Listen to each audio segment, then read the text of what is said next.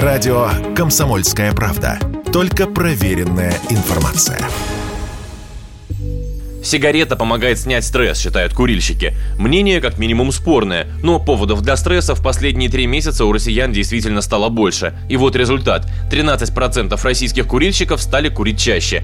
Это выяснили аналитики сервиса Superjob на основе свежего опроса, в котором поучаствовали более полутора тысяч человек. А ведь совсем недавно Всемирная организация здравоохранения приводила Россию миру в пример на основе данных о резком падении числа курящих. Только к 2020-му курильщиков среди россиян всего за год стало меньше почти на полтора миллиона, данные аудиторско-консалтинговой сети Финэкспертиза. И все же предположим на минуту, что в качестве средства от стресса сигарета действительно работает. Но даже и тогда эффект кратковременный, а вот на долгой дистанции действие табака может привести к онкологии. И это не фантазия Минздрава, сказал Радио КП врач-онколог, доктор медицинских наук Давид Заридзе первые публикации на эту тему появились в 1952 году, то есть прошло ровно 70 лет это доказано в сотнях, тысячах научных исследований, фундаментальных, эпидемиологических, клинических.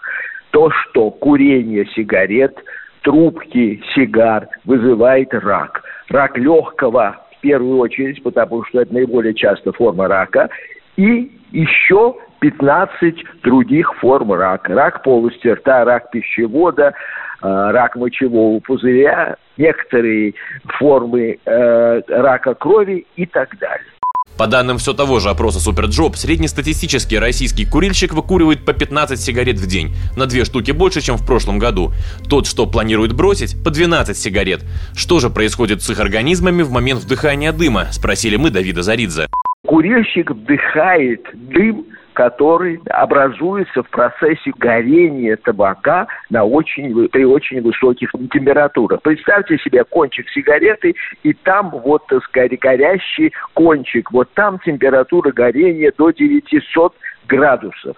При таких высоких температурах появляются разные канцерогенные вещества, которые попадают, во-первых, в первую очередь в полость рта, во вторую очередь в трахею бронхов, дальше в легкие, и по э, кровотоку, и в другие органы. Значит, что такое канцерогенные вещества? Это вещества, которые вызывают рак.